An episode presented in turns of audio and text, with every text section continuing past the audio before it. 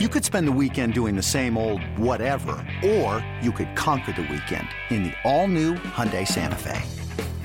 Visit HyundaiUSA.com for more details. Hyundai, there's joy in every journey.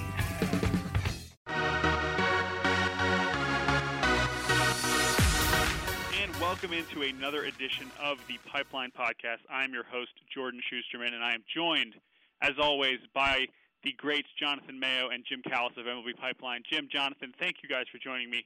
Jim, how are you doing?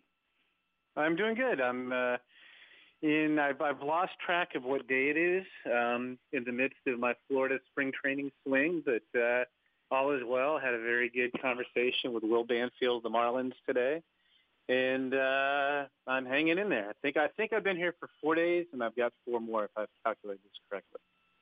And uh, Jonathan, where where are you? Are you are you still in spring training somewhere?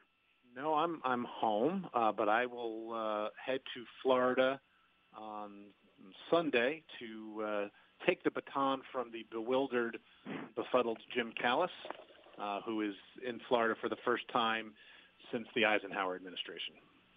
Wow, that's that. Well, I for think spring that was training, time not ago. Florida, but the but the the Grapefruit League. That was yeah, the, sorry, spring I, training. I do not think I've been down here. It- It's been at least 25 years for spring training. Wow, wow. Okay. Well, uh, I hope you're enjoying it. I hope I hope you're you're having some some grapefruit at the Grapefruit League. Uh, we are going to be talking about some some more spring training related uh, items, but we're also going to be looking ahead uh, to who is going to be at the top of next year's top position lists because as we take a look at uh, some of the top prospects on LB Pipeline's top 100, the top 10 per position, top teams, a lot of the guys at the top have an ETA of 2019. So a lot of these guys we're expecting to graduate. So we want to look ahead and see which of these guys at each position could be the best at their spot on the diamond uh, come 2020. But I, wa- I do want to start with some spring training stuff. Uh, of course, we've still seen some prospects in Major League camp before they've been reassigned to the minors performing well. And uh, Jim, you mentioned you were in Marlins camp this morning. I do want to start with a Marlins prospect who has thrown a lot uh, so far in spring. Now, I'm not sure if you got a chance to talk to him, but I want to start with Sandy Alcantara, who, of course, came over in the Marcell Ozuna trade uh, from St. Louis got, gets to stay in the same spring training complex in Jupiter, which is very convenient for him. Um, but Sandy's thrown a lot so far this spring for the Marlins. He got a little bit of taste of big league time last year. Uh, what is the outlook on him? Do you think he's going to break camp uh, in the big league rotation? I do. I, I think part of that's due to the fact that I mean they need him. I mean I, I think I was talking to Dick Scott, their farm director today, and he was talking about how in general, you know, there are cases where, you know, if they had a you know a big league club that was closer to contention and had more established guys, they'd maybe give more development time to some of these guys. But you know, I think he's going to make the rotation. He, it, it, he's had a it's an interesting spring. I mean, he's only given up two runs in 12 innings, and he struck out 14 guys. He's walked 10, which has kind of been his biggest issue as a prospect. I mean, there's there are very few pitchers who have three legitimate plus pitches, and when he's on top of his game, he's got a well above average fastball and a plus slider and a plus changeup. And when he was in the fall league a couple of years ago, all three of those pitches ranked among the best uh, in the league. But he doesn't always repeat his delivery or, or throw strikes, and, and I think that consistency will be key. But but yeah, I, they need him in the rotation. It's not like they have a lot of other options. He's already got some service time, so you're not going to be playing service time games with him. Um, yes, I, would be very, very surprised if he did not make the opening day rotation. Jonathan, how do you feel that Sandy has kind of progressed since his time as, as kind of a lower level pitching prospect? I, I actually got a chance to, to do a video with Sandy when I was down there in Florida last week, and he's a big dude. He's he's he's pretty pretty. He's he's one of the taller pitching prospects you're going to see, and he is still pretty skinny. Uh, do you do, his progression's been kind of not exactly linear as most prospects have gone, but are you optimistic about his future? Well, I mean, I think anytime you have that kind of natural arm strength, arm speed, velocity, there's a chance. Um, I think what had always been kind of baffling with him, um, you know, and, and Jim touched on the on the command issues, is with this sort of premium stuff that he had, um, his ability to miss bats kind of came and, and went and kind of gone backwards as he reached the upper levels of the system. Now, did get a lot of ground ball outs. It was a weird sort of fastball changeup combination. Um, you know that were his best pitches. But you know, usually when you have a guy who you hear about, uh, we used to hear about him and um, uh, Junior Guzman at the same time. Uh, Junior Guzman, Junior Fernandez at the same time. How uh, what's that? Junior Fernandez. There.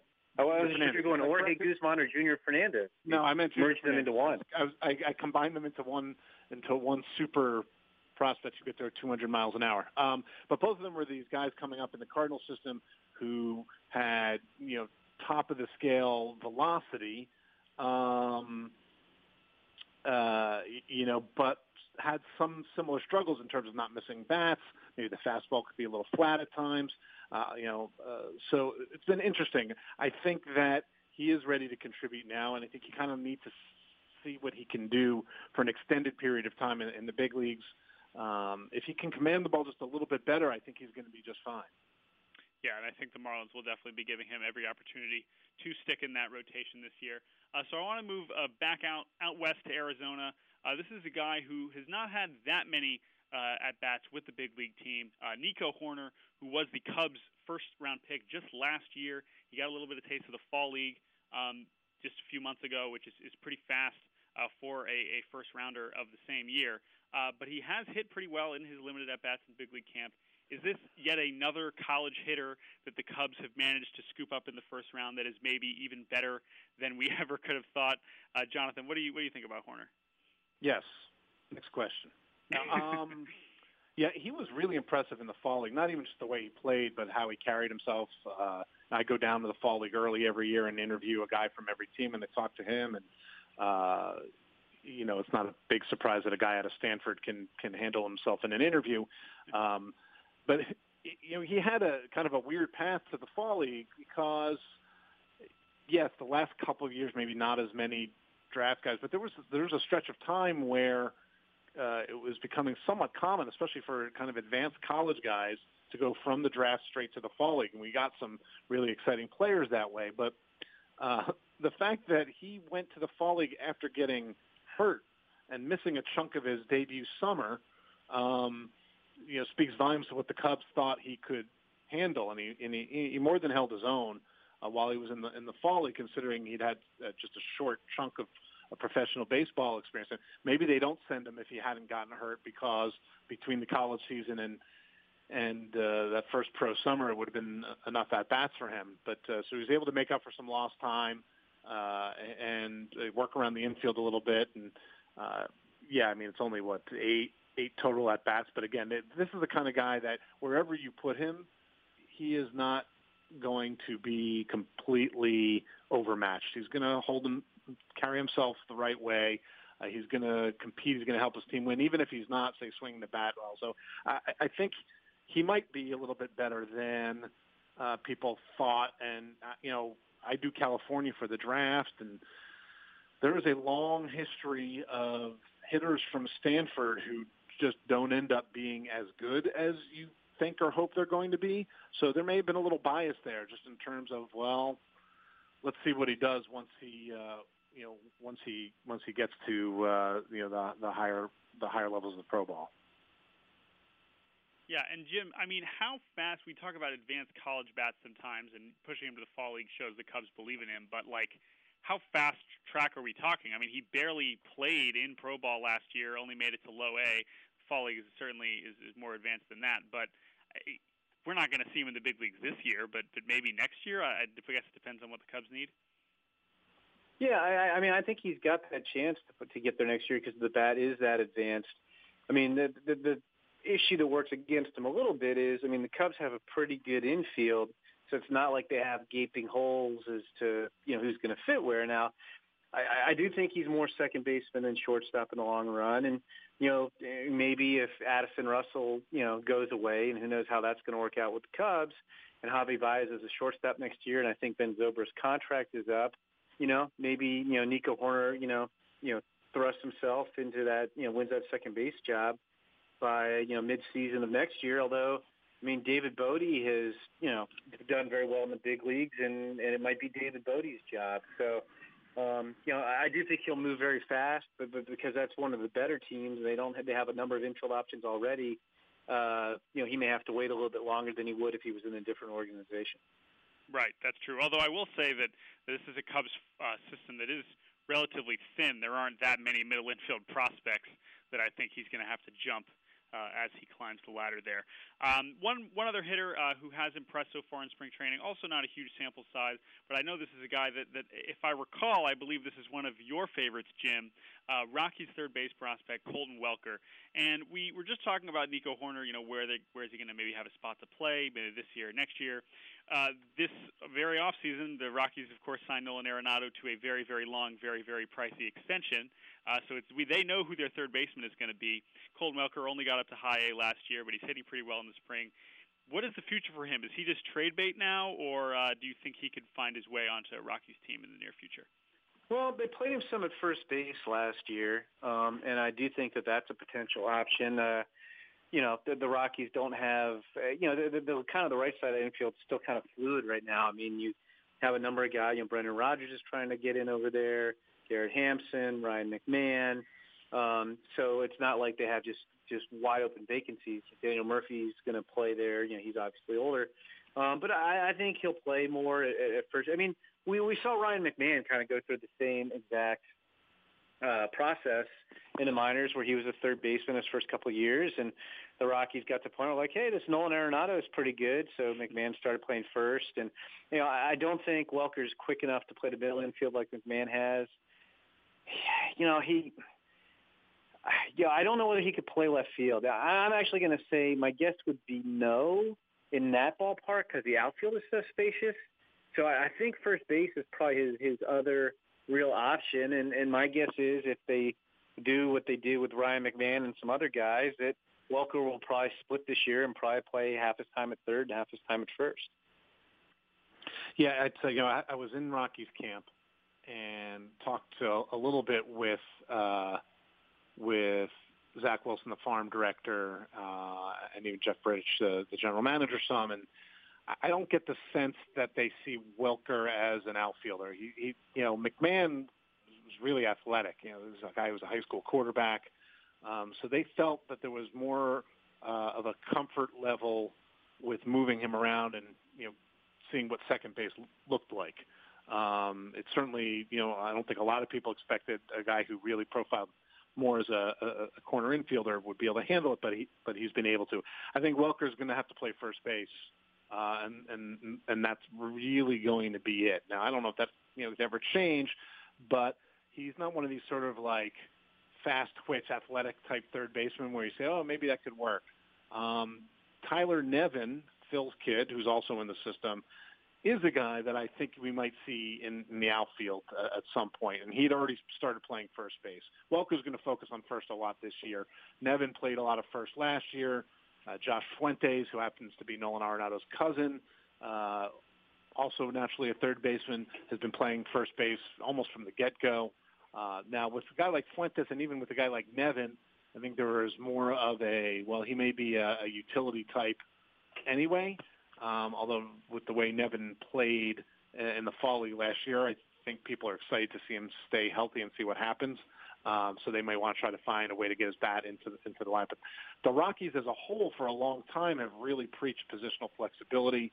They did it with Trevor Story. They've been doing it with Brendan Rodgers. Uh, so even with the guys that they see as regulars, it's to enhance the, the possibility of getting the bat into the lineup. Um, but if a guy can't play the outfield, he can't play the outfield. Yeah, and it's it's a very crowded uh, but talented Rockies roster. Certainly, some prospects we've seen kind of end up stuck in the middle. The Raimel Tapias of the world. David Dahl finally had his breakout last year, uh, but you can only play nine guys, which is a little little disappointing sometimes when you look at rosters like this. All right, well, thank you guys for your your spring training insight as always. We are going to move on uh, to some more bigger picture prospect stuff. Uh, and this is an idea that, that kind of came came about uh, uh, between the three of us, and and you know we like to look ahead. A few episodes ago, we looked ahead all the way to 2021. Who could be the top guys uh, that year that, that, that we want to look out for in the lower levels now? Um, but we don't want to look that far ahead. But we noticed we looked at some of these top prospects. A lot of these guys are expected to graduate this year. Of course, we can expect to see Vlad Jr. Uh, graduate this year, Eloy, uh, maybe Victor Robles. A lot of these guys that will not be at the top of these prospect lists come 2020. So we're going to go position by position, and we're going to try and figure out who's going to be at the top of these positions at this time next season. We're going to start behind the plate with the catchers. Now, Joey Bart, Giants catcher, It does currently occupy the number one spot, and I don't know how fast tracked he could be, but we can expect number two Francisco Mejia to to kind of graduate this year with the Padres. Is Bart the lock to be the number one spot next year, or could a guy like Keibert Ruiz, maybe you know Ronaldo Hernandez is another possibility, uh, or Jim, do you think that Joey Bart is kind of kind of the lock here? I, I think he's. I, I wouldn't say lock just because he you know, hasn't played in full season ball yet, and you know, for some reason he struggles a little bit. You know, maybe you know, Keibert Ruiz could could jump ahead of him, but I, I do think of all these positions, he's the one guy who's likely to still be number one. I, I think he's the only guy who's number one right now who who we don't project to graduate in 2019, and and you know, I think the power and the arm strength and the improving hitting and receiving, um, I, I think it will be him. Although I I, I do think Keibert Ruiz might be right on his heels. Yeah, and Joey Bart, he he had a I think a home run last week in, in the big league spring training, but he's barely getting started there. But it might be might be his to lose. Uh, Jonathan, let's move to to first base now. This is one where we very much expect Mr. Pete Alonso to be making noise in the big leagues very soon. Oh, he occupies uh, the number one spot right now. Um, but Evan White uh, comes in at number two. Nate Lowe, uh, who we could see in the big leagues with the Rays, Brent Rooker, and Nick Pratto right behind him. Who are some of those first basemen you think could could uh, take Alonso's spot at this time next season? I uh, I think that Evan White is as good a, a choice as. Yeah, I'm going to pause for a second. My dog stopped barking. You're good. Hold on. The dog is big on Triston Casas. Yes, I usually just play off of it. I mean, both Jim and I have had dog-related issues in podcasts. So. um, You're good. Uh, okay, picking it up in three, two. I, think Evan White is is a is a solid choice, um, sort of a safer choice. You know, we often talk about floor versus ceiling in terms of highest floor to be number one. I think it's, it's going to be him. He had a good year last year. I mean, he hit 300. Um, the you know, the question with him has been, will the power profile at first base the way people wanted to? I, I don't. I don't know that it matters. This guy is the best defensive first baseman in the minor leagues. Um, he's going to be a Gold Glove winner. He got votes for best defensive prospect overall, uh, which you don't usually hear from uh, first base. He runs well. I think there's going to be more power. So I, I think you know, he's going to go to Double A, uh, maybe finishes the year in Triple A. I mean, who knows? Uh, I could see a September call up, although there probably is not going to be a need in Seattle. So I think he's the like the sort of sort of safe pick. There are a couple guys I'm keeping my eye on who could make the leapfrog, but I, I do like the, the possibility of Nick Pratto jumping from number five up to number one, just because I think he's got uh, the combination uh, of offensive abilities that are, are going to help him. Uh, he struck out too much in his first full year, but he's got a solid approach. I think he has the, the potential to get better there, and I think all the numbers, which were pretty good for a first full season, uh, are, are are just going to improve. So he's he's the kind of one that I would uh, put my eye on to make a sort of a slightly larger jump up to that top spot. Yeah, Jim. And I, I agree with that. I I was if you come to me first, I was I would have probably given the exact same answer there. Where I think you got to give Evan White the edge, but I do think Pratto's got more power and he's no defensive slouch, so he could make it very very interesting next year. Yeah, I, I do want to touch quickly on Brent Rooker, who um, is kind of a fascinating prospect. Kind of broke out at Mississippi State his junior season, was the SEC Player of the Year. He's always had kind of a question about his defensive home. Maybe it's at first, maybe it's in the outfield. Where does he kind of fit in as far as uh, future projection? Because while the college numbers are very impressive, uh, teams seem a little skeptical that he's actually as good as those uh, Guardy numbers suggest. Jim, what do you think about that? Well, I think he's definitely a first baseman. Um, the Twins have other outfield prospects well. Um, I just don't know if he's really quick. I mean, could he play the outfield? Yes, he could, but I think he'd be more of a below average outfielder. So I think he's going to wind up at first, and that's going to be kind of their need, the way their their their organization is kind of lined up right now. Anyway, but no, I mean, I, I do think the bat is legit. I, I think it's probably power over hit. Um, and I would, you know, I think he'd be in the discussion. I think Pratto's got a better chance to hit for both power and average, and I think Evan White's got a better chance to hit for both power and average than than Rooker does. That makes sense to me. Uh, Jonathan, we are going to move to second base, where we have two prospects, one of which we've seen already in the big leagues, Luis Urias with the Padres, and Keston Hiura, who seems to be knocking on the door uh, with Milwaukee. So assuming those two guys graduate this year, we've got Nick Madrigal of the White Sox and Vidal Brujan of the Rays right behind them. A very interesting contrast there. Brujan, of course, uh, an, an international signee who's uh, a little bit younger than Madrigal. Madrigal, best player in college baseball last year before going in the first round to the White Sox. Who would you give the edge there? We have Madrigal ahead in the rankings right now, but who'd you like a year from now? Boy, that is a tough. I'm not 100% sure Hiura graduates this year, but we'll okay. see. Um, just you know, you know, I, it depends on what happens at the big league level with Milwaukee, I guess. But let's. I'll, I'll, I'll play along, um, and I mean, I think Nick Madrigal's going to be really, really good. I think he will hit enough to look like he's ready to be in Chicago before the year is over. But I still think Brujan is the is the is the guy to put a circle around, just because um, of both his ridiculous bat to ball skills and the plus plus speed. Um, and there's a little pop in there too. I, you know, it's not he, he's he's got more power than Madrigal. Uh, I mean, that's setting the bar low, but this is a guy who hits He's got an unbelievable approach at the plate. He doesn't strike out. He stole 55 bases last year. Um, I, I'm very curious to see how quickly he can move. And this is a guy who kind of is really under the radar uh, as a prospect, um, but had a huge 2018 playing uh, across two levels of A ball. So, um, you know, he's a future leadoff type. And, uh, you know, if I'm the Rays, you don't rush him necessarily. If you want to keep him down in Florida for a little bit, that's fine. But he's going to be in Double A before you know it, and then you know, then who knows from there. Yeah, your your point about Hiura is, is probably fair. He was only in Double A last year, and we did just learn that Mike Moustakas will be playing second base for the first time in his career, starting there for the Brewers, and they're certainly a team in contention. Uh, so it, it could just be Hiura. Uh, Jim, do you have do you lean either either way, Madrigal or, or Brujan? You know, I, I, I was I this is like not much dissent on the show today, but I, I agree with Jonathan. Uh, you know, we've got Madrigal in the top 100. Brujan isn't, but you know, probably will get added very soon. Next time we need to add a guy. But you know, while while Madrigal's got the amazing bat-to-ball skills, you know, Brujan has, is a very good hitter as well, and I think there's more pop and a little bit more speed. So I, I'm going to say Vidal Brujan builds on what he did last year when he, you know, he hit 320, he had 41 extra base hits, he had, you know, 55 steals. And I'm going to say if Hiura graduates, Vidal Brujan will be your number one second base prospect next year. There you go. There you go. A lot, lot, of, lot of fans of Mr. Brujan here on the Pipeline Podcast.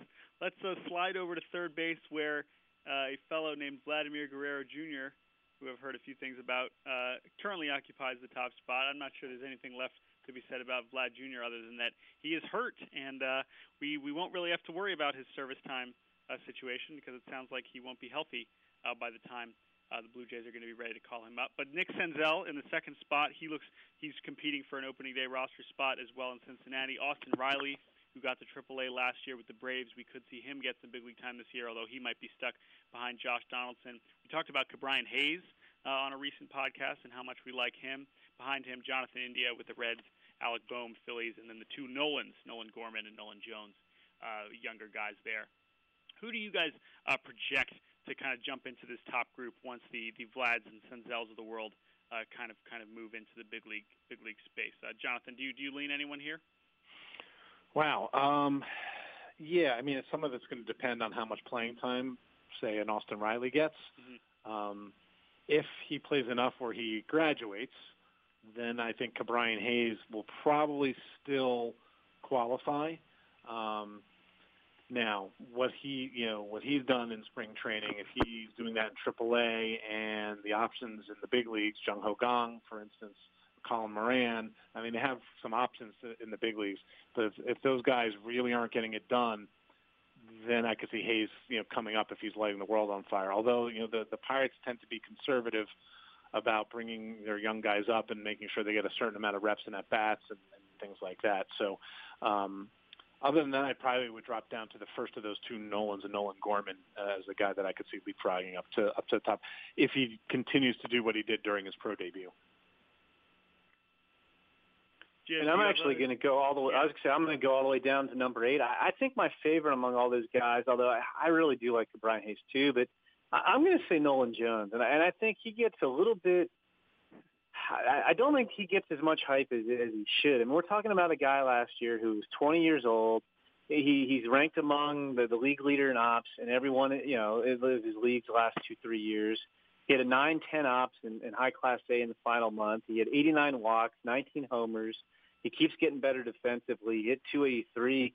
I, I think this guy's poised for a big year, and so I, I'll go out on a limb a little bit, and I will take the guy who's number eight on our third base list right now, and have him leapfrog the three first round picks from last year. And you can throw Jordan Groshans in there, who's another one who, who didn't even. Third base is a deep position right now. But I'm going to say Nolan Jones. I think he's going to have the best year of all these guys in 2019 and, and move to the front of the line. There is something about third baseman named Nolan. It appears to be a very lucrative uh, place to be right now. So I believe in both Gorman and Jones uh, just based on Nolan Arenado alone. But we'll see. We'll see. I think that, that's a fun discussion because they are Jones a little bit ahead of him. I, I imagine he'll be in Double A next year, while Gorman will. I guess he could be in Double A too. Who knows with him? Uh, let's move to the shortstops, where of course many of the best prospects in baseball sit. But uh, at the very top, we have, of course, Fernando Tatis Jr., which we can expect to see a lot of in San Diego this season. Behind him, we've got Royce Lewis, uh, who's moving pretty fast in the twin system. Brendan Rodgers, we can expect to see him in the big leagues this year. Bo Bichette maybe on the line, and the the super duper star Wander Franco at number five. Carter Kieboom, who hit two home runs off Justin Verlander in spring training last night. A lot of great options here. Obviously hard to pick but if if we are gonna gonna say who's gonna be number one, is is it kind of Royce Lewis's to lose, or could he somehow get all the way up to the big leagues? Jim, what do you think? Well, I don't think he's going to get to the big leagues, and I love Royce Lewis as a prospect, and I think it's very possible Royce Lewis might be the number two prospect in baseball by this time next year. But I just think Wander Franco has so much momentum, and I'd like to officially make a motion. I've been trying to do this in inbox I'm just calling him Vladimir Guerrero the third right now. Like uh, that, that's my official nickname for him. Yeah, he put up better numbers than Vlad did as a 17-year-old in the Appy League, and it's very rare for a 17-year-old to go there. And I, I just think he's going to take the same uh, path as Vlad, and I think Franco's going to go out this year and annihilate the Midwest League and get promoted to High Class A. And I think there's, I think if I had to, if I had to put money on one guy to be the number one prospect next year, I would say Wander Franco, and I, I think it could be Franco one and Royce Lewis two. Now, if if you wanted to argue, you know, Lewis has more athletic and defensive value, sure, you know, you could do that too. But I think that'll be a, a very interesting debate about those guys.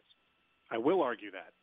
In fact, let let the guy get the full season ball before anointing him anything, please. My goodness. I'm not. I'm not putting him in the Hall of Fame yet. Not putting him in the Hall. Of fame. yeah, that just just wait a year. Um, he engraved the plaque with the one you have for Vlad Jr. already. Um, yeah, I just you know it, it's so funny because we we've talked about Royce Lewis a lot. Obviously, he was the number one overall pick, and like I don't know if ever there's been like an underappreciated number one overall pick who then went out, you know, in his first full year and played across two levels of, of A ball and hit for power and stole bases and has gotten much better defensively. Um, and finished really strong down the stretch. Uh, you know, helped Fort Myers win the win the championship by homering three times in the playoffs. I, you know, you know, it's hard to say. I mean, listen, what is he number? We have him number five overall, so I, we're not really underrating him, but I think it's a, a little underappreciated how ridiculously good he is. He doesn't turn 20 until June, and he's going to be in Double A.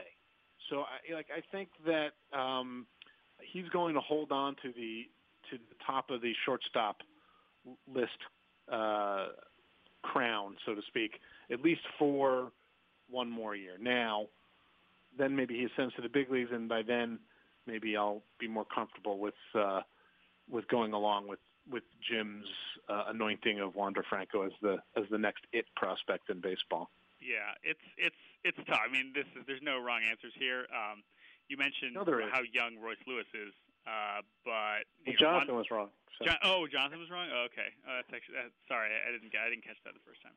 Uh, but, Wander Franco, uh, who turned 18 uh, just a couple weeks ago, um, he could be uh, knows? Maybe he'll be in Double A this year. Who knows? I, I, I, but but but you're right, Jonathan. We should we should probably slow down uh, with with the Franco. Yeah, I, I want to call him Vladimir Guerrero the third, and I even I even grant the license to Suspetis uh, barbecue to uh, you guys can call him Vladimir Guerrero the third. Uh, we need to popularize that. Come on, that's well, too cool I'm, not to call him that. I'm also in support of it because, of course, we already have more Wander Francos to distinguish him between. So if there's any That's way true. to kind of yeah. get away from that confusion, then I, I do support that in, in some senses. But but we'll see. You know what's great about I was going to say Jordan. What's great about the Wander other Wander Francos is the Giants have cornered the market on them and to sign them both after signing neither of them originally. They now have both Wander Francos. It's kind of like uh, the White Sox signing Jon Jay and Yonder Alonso in an attempt to get Manny Machado. I, th- I think the Giants are laying groundwork uh, let's see. I guess Wander Franco will probably be a free agent. What nine years from now? So yeah, like in 2028, they'll continue to employ his brothers in hopes of luring him to San Francisco. Yeah, and clearly it worked out very well for the White Sox. So I look forward to seeing uh, how that how that works for the Giants. But I think it's a good strategy. We'll we'll work on we'll work on the nicknames. Uh, let's move to the outfield, where uh, the top is, is certainly certainly uh, full of some some superstars in waiting. Eloy Jimenez, we can expect him to see him with the White Sox and Jon Jay and Yonder Alonso at some point this season. Uh, Victor Robles with the Nats, he should be getting a lot of playing time, uh, especially now knowing that Bryce Harper will not be returning to DC. Kyle Tucker with the Astros, he got all the way up to the big leagues last year. So I think this discussion kind of comes down to Alex Kirilloff with the Twins versus Jo Adell of the Angels. Both of these guys uh, who really had huge seasons in 2018 statistically, but very different types of players. Uh, so I know, I know, we think we talked about Adell a little bit last week, um, but Jonathan, who do, who do you give the edge to here if we're projecting a year from now? Well, it's it's definitely you know Adell is the higher ceiling. I guess we have to wait and see um, how he comes back from from injury. Uh, I mean, you know, a hamstring and an ankle, and he's expected to make a full recovery. But anytime you have you know multiple serious injuries, and speed is such a part of of his game, you need to sort of see how he comes back. Make sure that uh, you know the Angels take their time, and he doesn't you know he doesn't rush back and and re-aggravate uh, those. And those are the kinds of injuries that are easy to re-aggravate. Um, so based on ceiling, you know, I would go Adell. I, I just I'm convinced that Kirilloff is going to hit. Um, so I think maybe if only because of the injury, I'll say that Kirilloff is in the is in the number one outfielder spot at this time of year from now. And I'll second that for those reasons. And I'll also just throw in, if he continues to progress like he has the last couple of years, and he's going to be 20 this year, he's still very young, is don't sleep on Cristian Pache. That, that Mm. he's capable of going out and, uh, you know, like I said, I mean, they, the, the Braves have been very aggressive with him. He, he spent the last month of last season in Double A as a 19-year-old. And I, I do think that he's going to have a breakout year at one of these points. So, but I, but I agree with John. But I would give Kirilloff the edge over Adell because you don't know how Adell is necessarily going to be affected by the injury this season. I, I think he'll be fine long term. But but definitely don't sleep on Cristian Pache. And don't sleep on friend of the podcast Taylor Trammell. I mean, come on, he's right there in the number six spot Trevor right now. Tremaine. He's not. Trevor Uh, Tremaine. I know he's not the uh, the maybe not as, as as explosive or high ceiling as some of these other guys, but I think Trammell Trammell's right there. He he hasn't put up the the gaudy numbers that these other guys have, so I definitely hear that. All right, let's move to let's get these let's get these pitchers done here. Now this is a little bit more complicated because we've got you know when you're talking about pitchers, you have guys like Michael Kopech, number three on the list, who's going to be out all this season recovering from Tommy John. You've got Brent Honeywell, who's going to be coming back from Tommy John, but who knows if he's going to graduate. And then at the top, guys like Casey Mize, who might be ready, but no reason to have him in the big leagues with the Tigers yet. Forrest Whitley at the number one spot, maybe more likely that he graduates, but he's also kind of a question. So it's kind of hard to gauge here. Uh, so I'm just going to kind of leave it totally open and and and let you guys figure this mess out. And and Jim, who who do you think will be in the number one spot this time next season? Well, you know, and as we've talked about Forrest Whitley before too. I mean, the Astros have a lot of pitchers. He hasn't. He didn't pitch a lot of innings last year because of suspension, a couple minor injuries.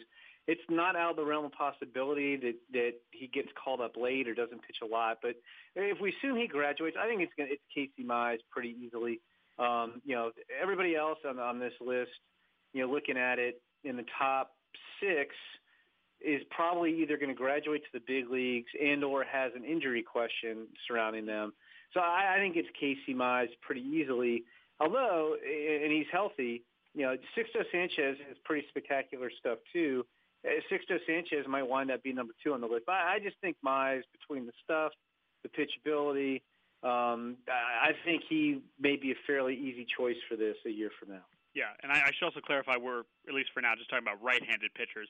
Uh, but Jonathan, do you disagree with that, or do you think it's kind of Mize's to lose? No, I think I think it's Mize's to lose. You know, and every sign points to he's going to come out and you know pitches away quickly to be knocking on the door. But I don't I don't see any situation where he ends up you know pitching enough in the big leagues where he's off of this list. So I, I just uh, uh, I, I can't imagine that uh, he doesn't fit in at number one. I, I mean, I guess there's the outside possibility of, let's say, Dylan Cease is somehow better than he was last year, and just from that pure upside, you know, then maybe. But even then, uh, that's a that's a stretch just to throw another name out there for next year.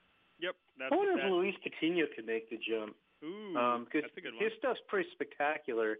Wow. Um, I mean, again, off I, the board I do think number it's one. Casey Mize, yeah, but it's I mean, well, I mean, he's off the board because there's a million right-handed pitchers on the list. Right. A lot of them are going to graduate, but he's his stuff's pretty crazy. Um, I'll be curious to see how he does this year. He, would yeah. be the the good long shot bet in Vegas. Maybe you could go bet on. he's your he's your seventy-five to one. You're throwing. Yes, that's I like that, and and I I will say I think Sixto is another way. Healthy Sixto is is pretty special, but it's it's a pretty high bar with this group, um, so it's hard to really project too much. Uh, let's let's head to the Southpaws and uh, our, our last our last position group here uh, on this week's podcast. Now, Jim, I am pretty sure I know who you're going to say because he's your favorite pitcher of all time, and I know you believe he should also be already in the Hall of Fame alongside Wander Franco. That's Mackenzie Gore with the Padres. Uh, but if we assume Jesus Luzardo is going to to have significant time in the big leagues with the A's this year, he's already still fighting, I believe, to make the the opening day uh, the roster. Uh, we'll see if that happens for him. But Jonathan, is is it? I'll leave you someone a little less biased towards Mackenzie Gore. Do you think it's Mackenzie Gore's to lose, or is there someone else you're eyeing? Uh, it's his to lose, but he does need to go out and pitch. Um, and it's not like it's been so long, right? I mean, you know, he's only been through his first full season. He's only 20 years old. Um, so I don't mean to be like, oh my God, he's really stalled. Mm-hmm. But for him to hold on to a top spot on a pitching list, and granted the lefty list is not quite as as robust as the as the right-handers in terms of elite level, I think he's got to go out. He's got to have a full healthy season, uh, and he's got to produce to a certain extent. Um, not that he didn't last year, but it was only 60 innings. It, you know, it was up and down. He had some uh, issues with uh, with the blister thing that put him on the DL twice. So it's it's not. I don't have any long term concerns, but I'd like to see him go out and do it. So if I if I were going to pick a guy uh, a little bit lower down, like as a well, maybe we could see it is is uh, Matt Liberatore, uh, who fell in the Rays' lap um, in the middle of the first round when we all thought he was going to go in the you know sort of top ten, and uh, I think his combination of of stuff and feel for pitching for his age is is extraordinary, and I think he'll go to full season ball. Had a really solid pro debut last summer. So it's not that he's got like this electric. It's not like a Luis Patino kind of thing where the stuff is so unbelievable, but it's the combination of four pitches and above average control that could vault him up ahead of Gore only if there are issues with Gore being able to go out every fifth day. Uh, Jim, would you like to defend your uh, your your beloved Mackenzie Gore? Yeah, I mean, I, I think he'd be the obvious choice. Um, like John had said, I mean, if he had blister problems again, I mean, not that I think we'd worry about him long term, but if he had another season where he only pitched 60 or 70 innings, we would probably hold that against him. I, I do like Liberatore as probably being the top challenger, and you know, the guy who I'm kind of on the fence about as to whether he'd qualify or not is Brendan McKay because I, I do think Brendan McKay, um, you know, was it's weird. You know, he had a great year as a pitcher, and it it didn't seem like he got a lot of recognition for a guy who got drafted fourth overall, and obviously he's a two-way player and all that, and he didn't hit as well. But you know, part of me, I, I guess if I had to just you know, make a declaration. I, I think Brendan McKay probably pitches his way into Tampa Bay's rotation at some point this year. So yeah, I, I do think the other Ray, Matthew Liberatore, will, will be Mackenzie Gore's greatest challenger. That's a that's a pretty bold statement. That's that's a more bold statement than uh, than the Wander Franco one that, that you think McKay is going to be in in the big leagues at some point this year with the Rays. I mean that's and and the thing about him, is very very advanced, uh, very you know pitchability lefty, but you know the Rays with their opener strategy, there are always rotation spots open. They're they're really only using three starters. So if McKay can prove that he can be a reliable option for you know five six innings, then then maybe maybe he is their best option there. But that would be that would be pretty bold. Is there anyone uh, maybe off the list uh, farther down? DL Hall, uh, kind of getting some hype with the Orioles this year. Ryan Weathers, another Padres guy. Uh, any anyone farther down that you think could could make this jump, Jonathan? Hmm. I mean, I, I like both of those guys. Um, I've you know Hall um, had like a sneaky good year last year, um, very quietly. Um, you know, in his first full season, I think the gloves come off a little bit. Uh, it'd be interesting to see how aggressively the Orioles try to, to push him, uh, given that they don't have a ton of talent in their system, but they've also had kind of a bad track record um, with uh, with doing that. So I, I could see him making a, a nice jump up, uh, you know, to the top half um, of this list. But I, I wouldn't. I, I don't think I'd be ready to, you know, sort of say that he's a guy we need to look that could make that sort of huge leap all the way up to the to the number one spot. Yep, that seems that seems fair. Jim, you want to shout anyone else out in these young lefties? No, I mean I like you know I I just think it's going to come down to Gore or Liberatore. I think that, that it's going to be pretty much those two. You know, DL Hall maybe an outside chance, but uh, I, I I'm comfortable with with those two guys if, if Brendan McKay's graduated. Yep, I think I think that is fair. All right, that's going to do it for this week's edition of the MLB Pipeline podcast. This was a lot of fun as always. For Jim Callis and Jonathan Mayo, I am Jordan Schusterman. Thank you guys for listening, and we will talk to you very soon. Sweet.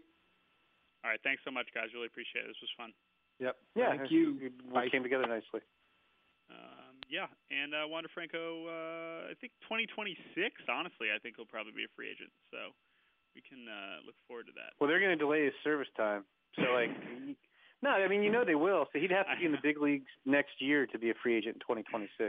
Uh, so yeah, well, he's ready. Sorry, Jonathan, he's ready. Vladimir Guerrero the third. Come on. disrespectful to the Wander Franco clan, but I like it. All right, guys, thank you so much. Uh, I will uh, I will talk to you gentlemen soon. Okay, see you guys. Bye.